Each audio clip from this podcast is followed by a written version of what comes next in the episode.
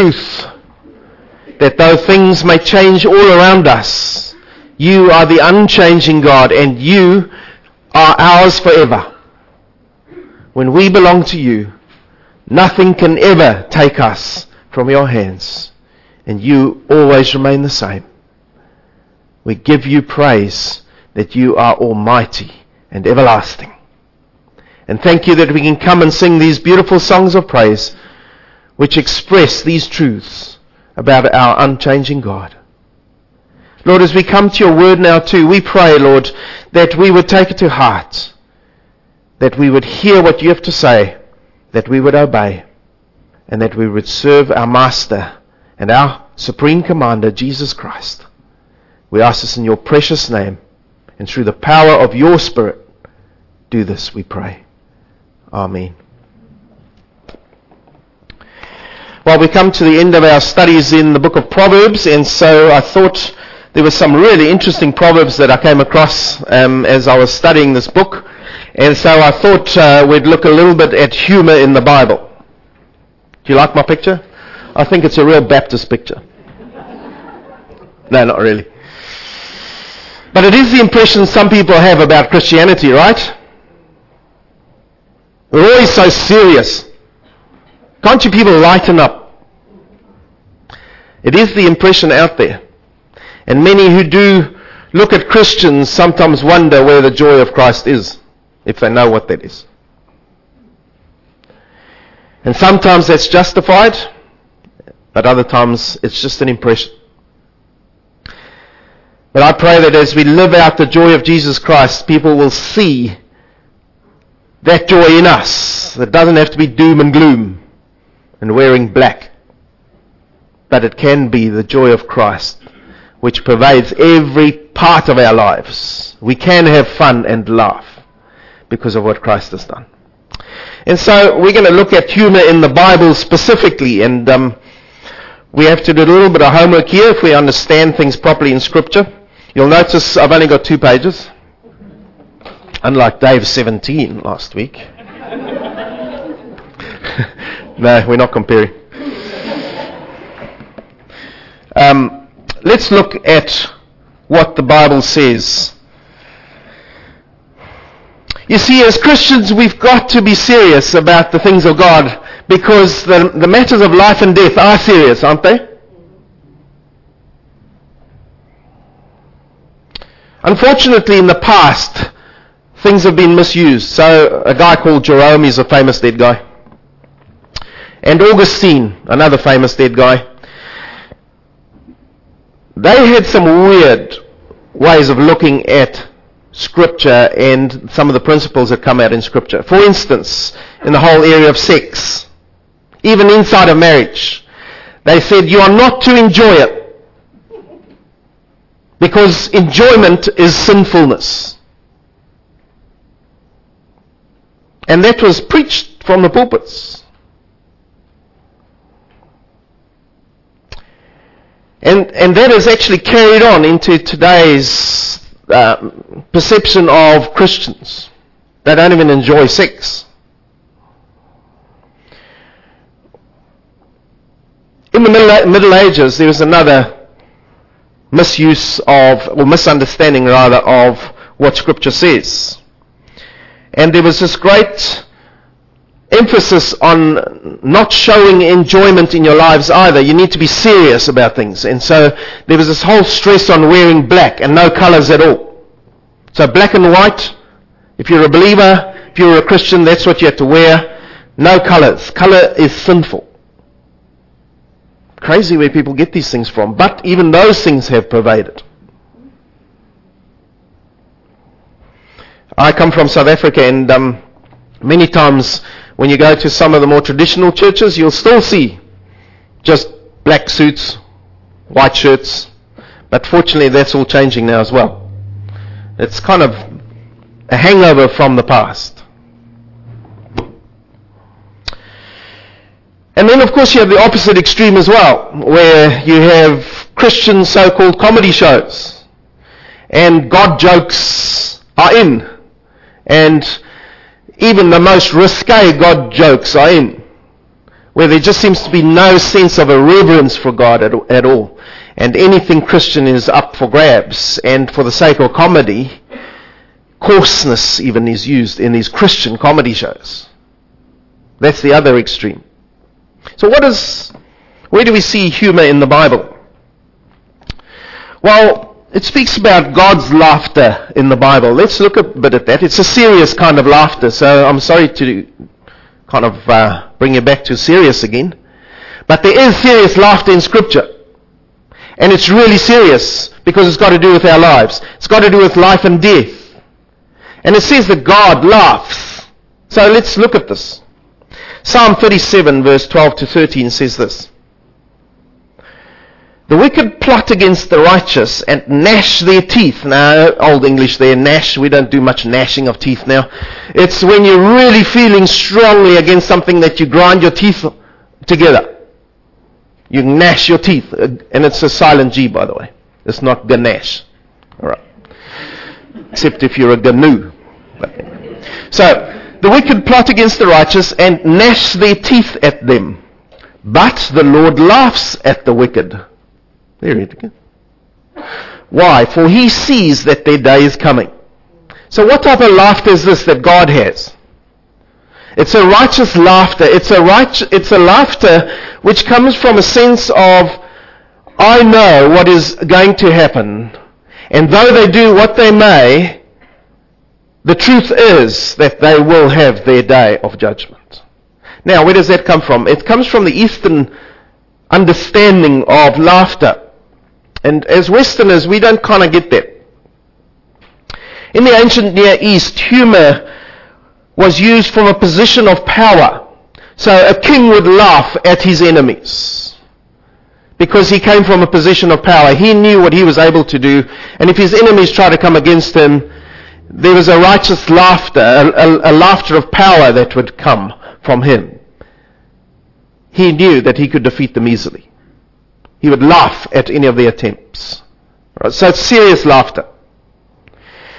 Also, in the ancient Near East, laughter was used in a, in a quite a crude way. So, if you captured an enemy, or if you spoke about your enemy, you would get coarse and crude about them.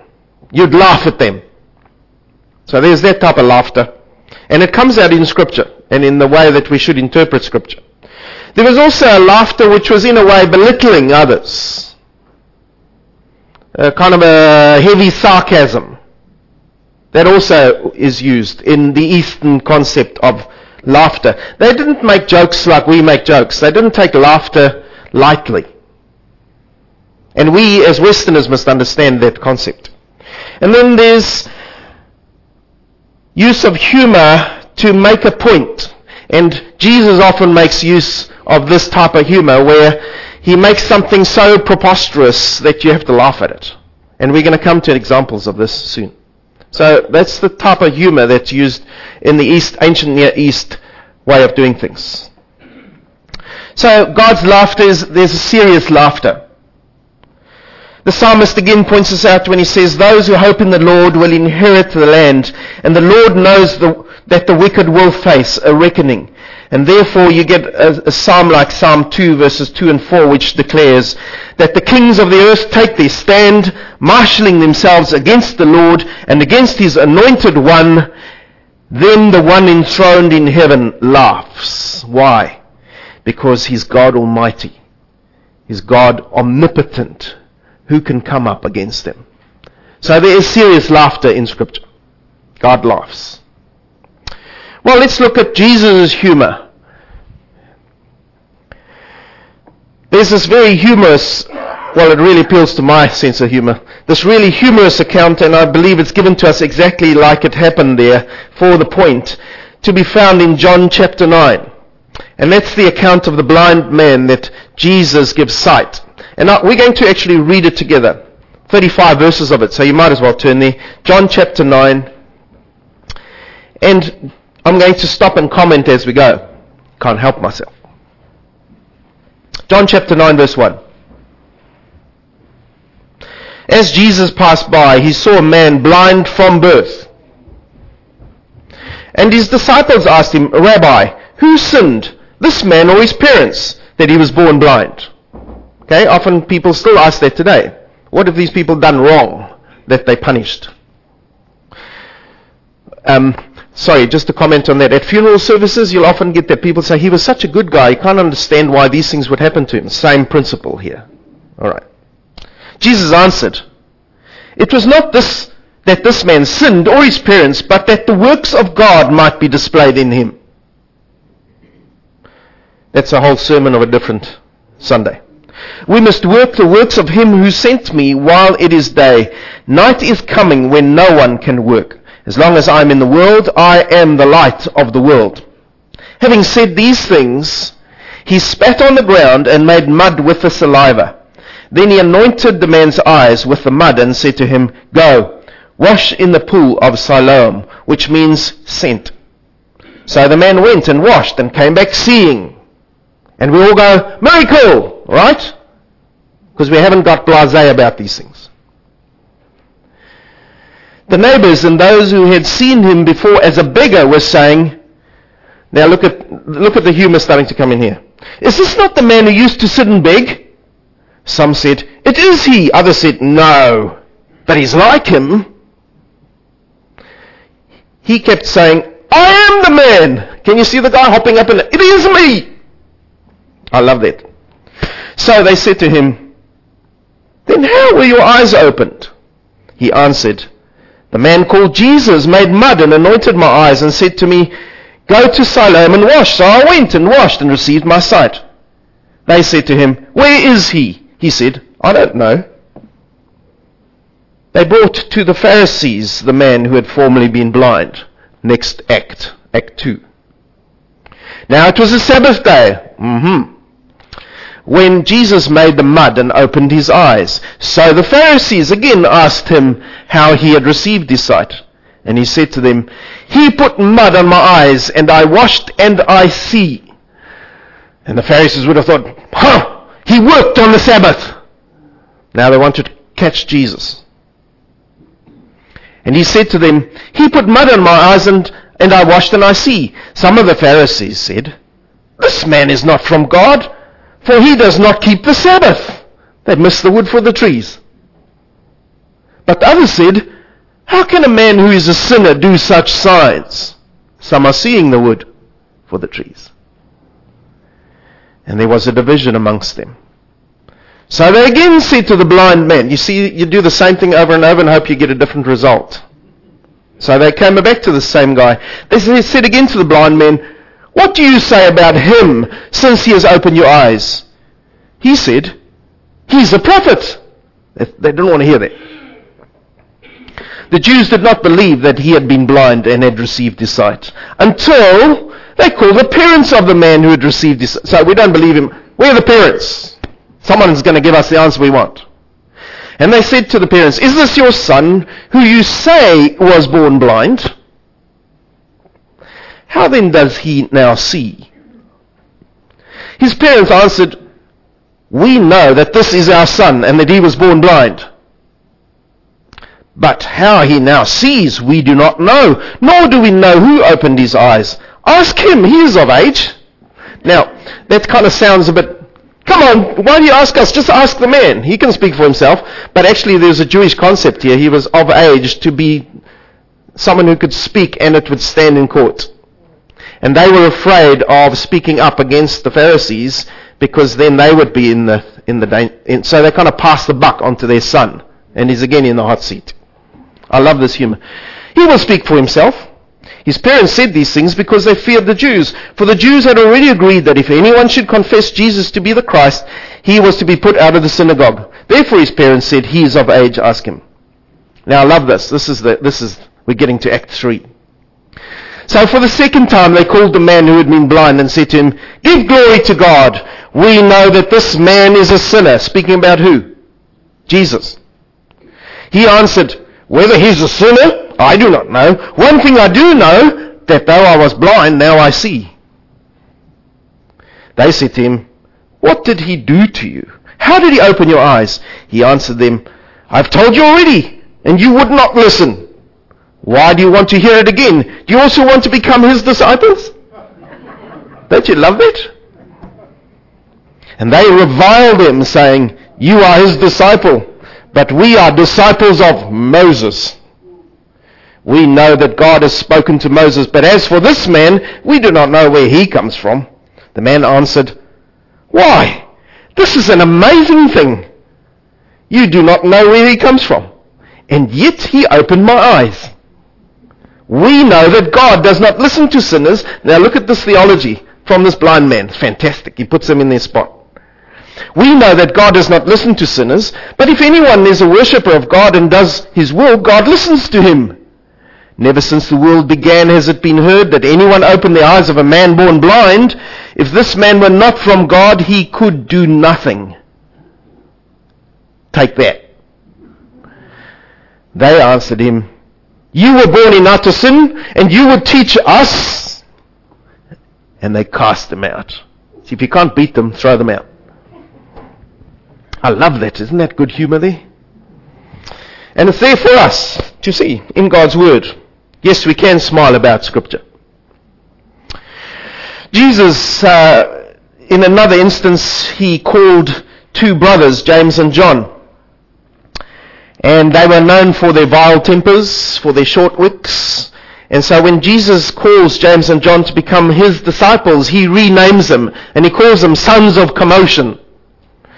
The literal translation or the word here is Boanerges, sons of thunder. And Jesus knew they had short wicks, and yet he called them to be his disciples. But I love that name he gives them. And they lived up to their name. Luke chapter 9 verse 51 to 55, when uh, a village that Jesus went in didn't want to hear what, what Jesus had to say, they said, Lord, they don't want to hear, shall we call down thunder and lightning from heaven? Short wicks. They lived up to their names. Mark chapter 9, verse 38, they found someone healing people in the name of Jesus Christ, casting out demons. And they said, Lord, we try to stop him from casting out demons in your name. Oh, you sons of thunder. And then in Mark chapter 10, verse 35, they came with a special request to Jesus. Now listen to this. Lord, when we get to heaven one day, can one of us sit on your left and one on your right? You see, lived up to their name. Another instance, and this is where I was speaking about this Eastern mindset of exaggerating humor. So, in his famous Sermon on the Mount, Jesus showed this humor when he stated, Why do you look at the speck in your brother's eye and pay no attention to the log in your own eye? And he uses those two words deliberately. Speck, very small, log, massive, or plank. You see, if a child was there standing listening to Jesus, and there would have been children there, they would have burst out laughing. Why? Because the pic- picture's ridiculous. There's this man with this big log, he's trying to hold it up. And he's trying to use this eye with a log in it to try and find a little speck in his brother's eye, and he keeps hitting the other guy with a log. It's ridiculous, but that's the point, Jesus said. You see, it's supposed to appear ludicrous and silly. Because Jesus wanted to teach them that if you've got humility, you would not pick out the tiny flaws you see in others. You'd look to yourself first. That's what he wanted to teach, and he uses humor. And then there's this really good account when the Lord has appointed Philip as one of his apostles, and um, Philip brings someone else called Nathaniel to Jesus because he wants Nathaniel to meet Jesus. And when Nathaniel hears, and Nathaniel, if you know any background about Nathaniel, he was a just man of God. He was a pure Israelite, one who knew the law. He was upright in his way he lived. He was a straight-laced guy. Serious. He probably wore black. And when he heard that the Messiah had been found, he sarcastically replies, What? Can anything good come of Nazareth? What? He's from Nazareth? Well, Jesus knows that. And so when Nathaniel approaches Jesus, Jesus states, now look at the humor here. He is a true descendant of our ancestor Israel, and he isn't deceitful. Now, you need to know a little bit of background there. So, Israel, another name for Israel was Jacob. And Jacob meant someone who's full of guile and who deceives. And so when Jesus says, oh, here's a true Israelite, one who doesn't deceive, he was actually having a bit of a dig at Nathaniel about his being a true Israelite, one who is not like his ancestor. So there's a bit of a few instances of humor that Jesus uses. Now, we're in the book of Proverbs, if you didn't believe it.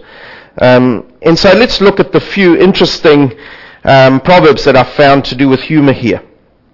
And keep in mind what we said about how humor is used in the Near East, because um, you'll see how that comes out, especially in this first one. And I've called it Don't Poo Poo the Ox. Alright, next picture, there you go. It should put you off your lunch. I'm a farmer, it doesn't bother me. Proverbs 14 verse 4 says this, Where there are no oxen, the manger is clean, but abundant crops come by the strength of the ox. So what's it saying? Yes, you can have a clean stable and clean mangers and everything is neat and tidy and in its place, but you will starve.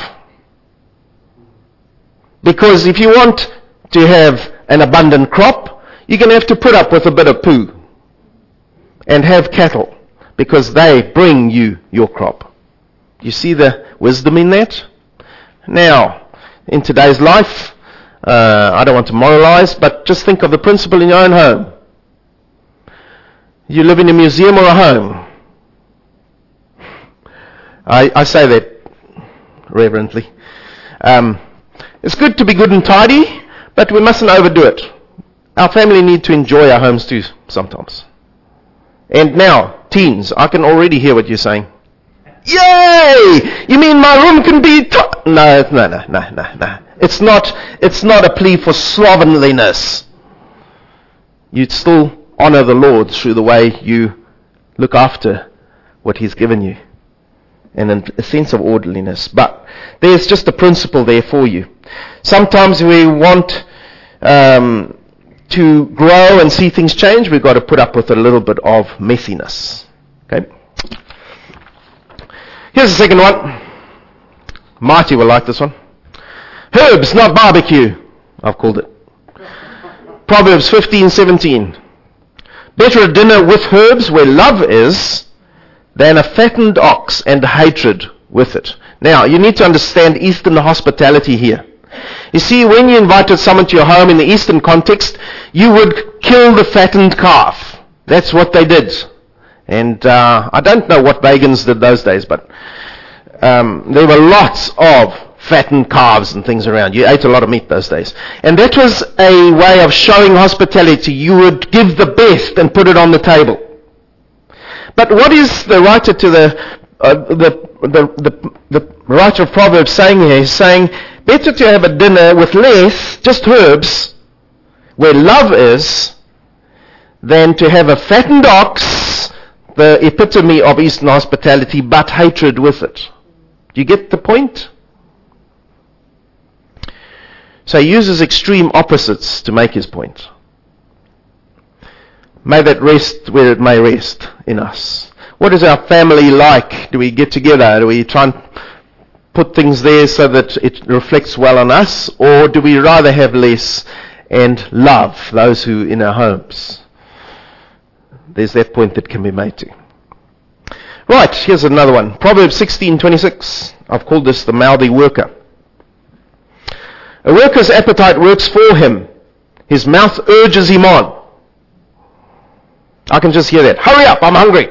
Work hard. So what is that work, what is that talking about? It's speaking about hunger as a good incentive to work hard. We have an English expression, you'll do anything for a crust. Well, that's what it's kind of talking about here. But saying it in an interesting way. A worker's appetite works for him. You seem to work harder when you know you're working to keep yourself alive. That keeps you going. There's a serious side to this as well. Proverbs 17:28 the silent fool even a fool who keeps silent is considered wise look at those words when he closes his lips he is deemed intelligent. I love that dry humor there. When a fool closes his mouth, even a fool seems intelligent. I wish our politicians would hear this one.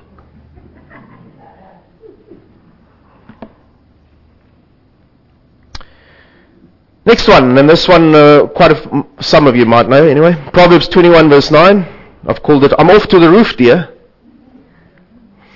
And we looked at this one last time. It's better to live in the corner of a housetop than in a house shared with a quarrelsome wife. Now, we need to understand this in Eastern context. Alright, are you with me? Don't throw things. It doesn't look like that in the East. Alright? That's not what the roof looks like. In uh, the roof you see over there is where people would stay. They would stay on the rooftops. There was a place there because it was cool in the heat of the day. They'd put up shelter, and it was an outside area, much like we would barbecue outside. They had it on top of the house, and that's where you would stay. It was cool. People would even sleep up there at nights. But he's saying it's better to go and live in just in a little corner on the rooftop than to live inside with a quarrelsome wife where it's resounding with sound. Right. I like that one. Sorry, dear. My wife doesn't quarrel with me. All right, here we go. Father's Day. Um, Proverbs 23, verse 1 to 8. I want to read this one to you. Proverbs 23, verse 1 to 8. I've called this Now You See Them, Now You Don't. Proverbs 23. Now there are three proverbs kind of tied together. So see the wisdom here. Proverbs 23, 1 to 3. When you sit down to eat with a ruler, observe carefully what is before you, and put a knife to your throat if you're given to appetite. Do not desire his delicacies, for they are deceptive food. So get the picture. There's the, the, the ruler has called you in for lunch with him, big feast set out before you, and you plonk yourself, no, you get put down at the table where you're supposed to sit, and you dig in. The writer of the proverb says, careful. There's a reason you're here. No ruler asks you to come and sit down without him having a reason for having you there. There's always something in it for him. So this food is deceptive food. Be careful. Put a knife to your throat if you show gluttony. Here's the second part of it. Do not toil to acquire wealth. You see, those things are connected.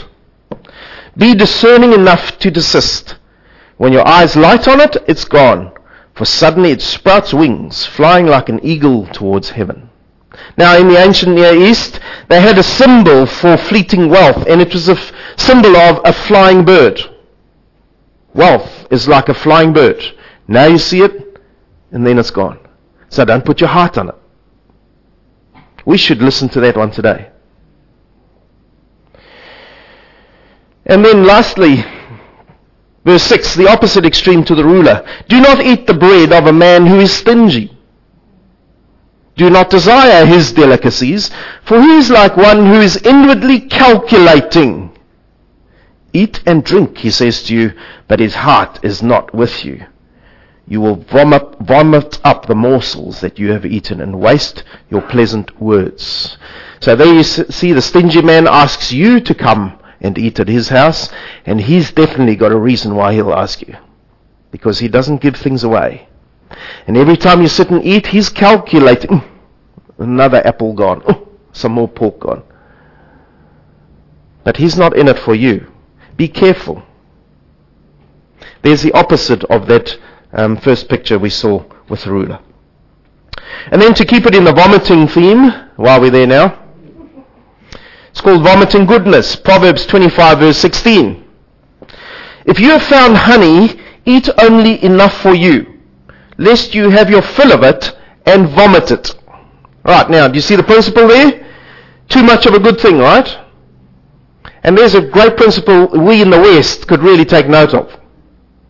Not just with the possessions we have, but with the way we treat ourselves and just pour money into looking after ourselves and our needs and our wants and things to make me happy. Too much of a good thing. And look where our society ends up. Think of the example given in Scripture of the Lord providing quail and manna. He said to them, only take so much, and then on my day, make sure that you don't collect anything. And what did they do on the, on the day before, the Lord's day? What did they do? They pigged themselves because God had provided more for the next day. They pigged out. And they got sick. Some died. And worms and things started coming through the food. Alright, there's the principle. Right, this one you might know if you've got good, good neighbors. Proverbs 25:17 called cup of sugar. Let your foot be seldom, and literally it's saying here, let your foot, make your foot rare and make it heavy in your neighbor's house, lest he have his fill of you and hate you. Okay, you know the old expression, neighbor comes around, oh, could I borrow a cup of sugar? And that comes every day. Cup of sugar this, lawnmower next thing, and so they carry on. And you never seem to see those things back again. Be careful that you don't become that neighbor. Everything must be done in moderation. So if you're going to visit your neighbors, go and see your neighbors. Scripture talks about getting to know your neighbors. How else do we salt and light in this world, alright? So get to know your neighbors, but familiarity breeds contempt. Be careful. Don't overdo it. That's the principle. I love this next one. Called it catch a dog by the ears. Proverbs 26:17 says this: Whoever meddles in a quarrel not his own is like one who takes a dog by the ears. Now, we're not talking about our poochies that look like this these days, alright? We're talking about a Middle Eastern dog. They were mangy curs. We saw some of those in Ethiopia and in India. You don't get too near them because if they bite you, you're going to pick up disease. So the Bible says if you if you Uh, meddling someone else's affairs, it's like trying to catch one of these curs by the ears. I want to give you a bit of advice. Two words. Try it. See what happens. Anyone try to grab a dog by the ears, you're going to get bitten. And that's the warning that's given here, using this bit of humor. Because anyone in the East would know you don't go near those dogs at all. Second last one. Proverbs 26 verse 27 says this. Whoever digs a pit will fall into it, and a stone will come back on him who starts it rolling. Very similar in meaning to whatever a man sows, he shall reap, right? Aren't we so good these days at saying, oh, they really deserve to get more? Uh, you see people that stuff happens in community and people just want to hang someone. Someone uh, head's got to roll. Well, be careful in that attitude. If you get the stone rolling, yours might be the one that lands on. Um, they had two types of traps in the ancient world. Well, many more, but two main ones sp- uh, spoken about here. The one was a hole that you dig, cover it up, and someone would walk along and fall in it, usually onto spikes or something like that, or two high and they couldn't get out and they just starve. All people would come along and kill them. Alright, so that's the one, the hole in the ground. The other one was on an incline, a narrow place where you had to go through. A rock would be mounted somewhere and when you came, you'd have, there's a tripwire that you'd walk on um, and it would trigger this rock to fall down and crush whoever was in that place. You couldn't get out. Interesting. Just a thought went through my head. Those who put Jesus in the tomb and that rock was rolled on an incline down in front of the two mouth, how that rock would roll on them later. Because Jesus burst that thing open. But that's just an aside. Similar in meaning to whatever a man sows, he shall reap. Examples in the Bible, think of the history of Esther, Naaman, uh, Haman. He built that gallows and he wanted to hang Mordecai on those gallows. And what happened in the end? The whole story got turned around and Haman got hung on his own gallows, the one he had prepared for someone else. There's the principle.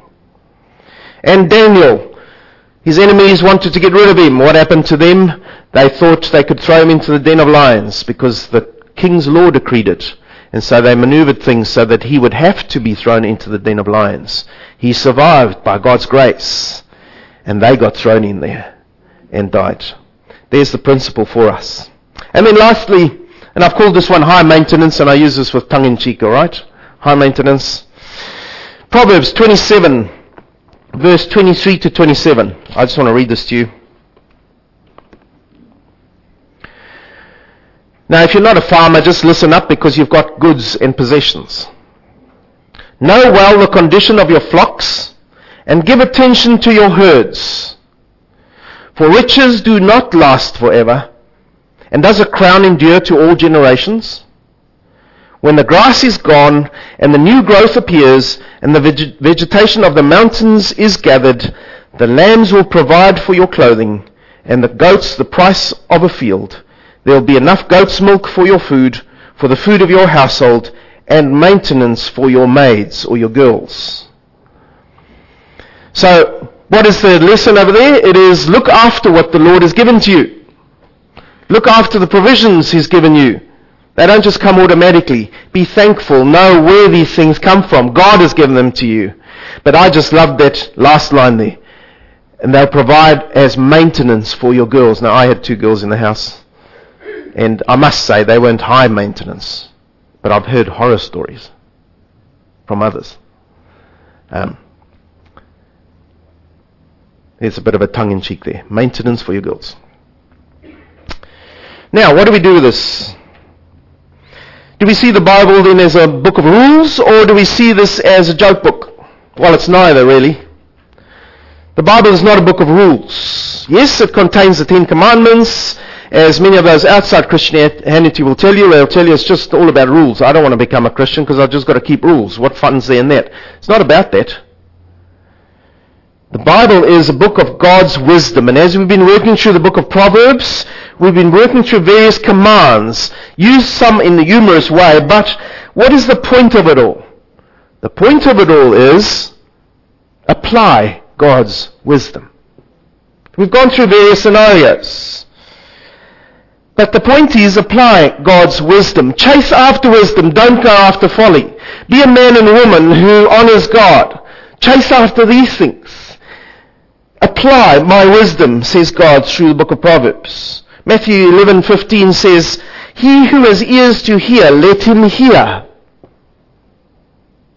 Hebrews 3:15 says this, "Remember what it says, today when you hear his voice, don't harden your hearts as Israel did when they rebelled. You see, the first generation of Israelites were denied the inheritance in Canaan because they didn't apply the wisdom of God. And so God calls to us today, be a generation of people who learn from those who've come before you. Apply my wisdom and live forever. And that's basically a summary of the book of Proverbs. Apply God's wisdom, go after it, and the Lord will bless you as you live a blessed life through and for Him. Alright? It's not all serious, but it is all to be applied in wisdom. Let's pray. Lord, our Heavenly Father, thank you for your word. Thank you that even though we read some weird proverbs, Lord, we know that the principles they contain are there for us in our everyday lives. And so, Lord, as we continue in the study of your word at this church, may we always take those principles seriously. May we take seriously what you point out to us in our lives. May we listen to what your Spirit is saying. May we not make a mockery of things that you point out in our lives. May we listen while there is time. And you will change us and use us for your kingdom. Thank you for your word and the riches it contains. And thank you that we can partake of those riches. May we go after the wisdom of God for your glory, we ask. Amen.